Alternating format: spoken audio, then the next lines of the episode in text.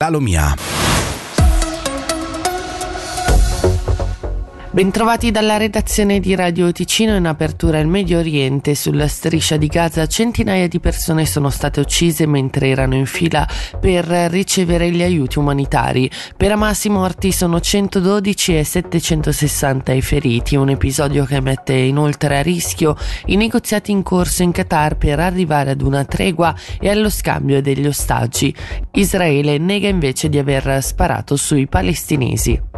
Il G20 economico di San Paolo si è concluso senza un comunicato finale per la mancanza di un'intesa sulla formulazione del testo sulla condanna della Russia per l'aggressione all'Ucraina. Anche Karin Keller-Sutter ha partecipato a questo primo incontro dei ministri delle finanze e dei governatori delle banche centrali del G20 sotto la presidenza del Brasile.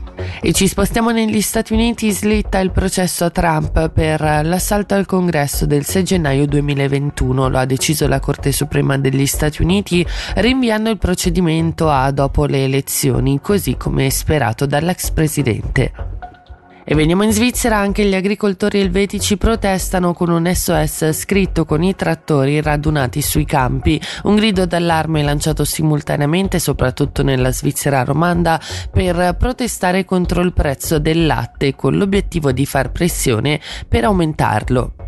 Le previsioni del tempo per il Ticino oggi coperto e piovoso con temperatura massima a 11 gradi.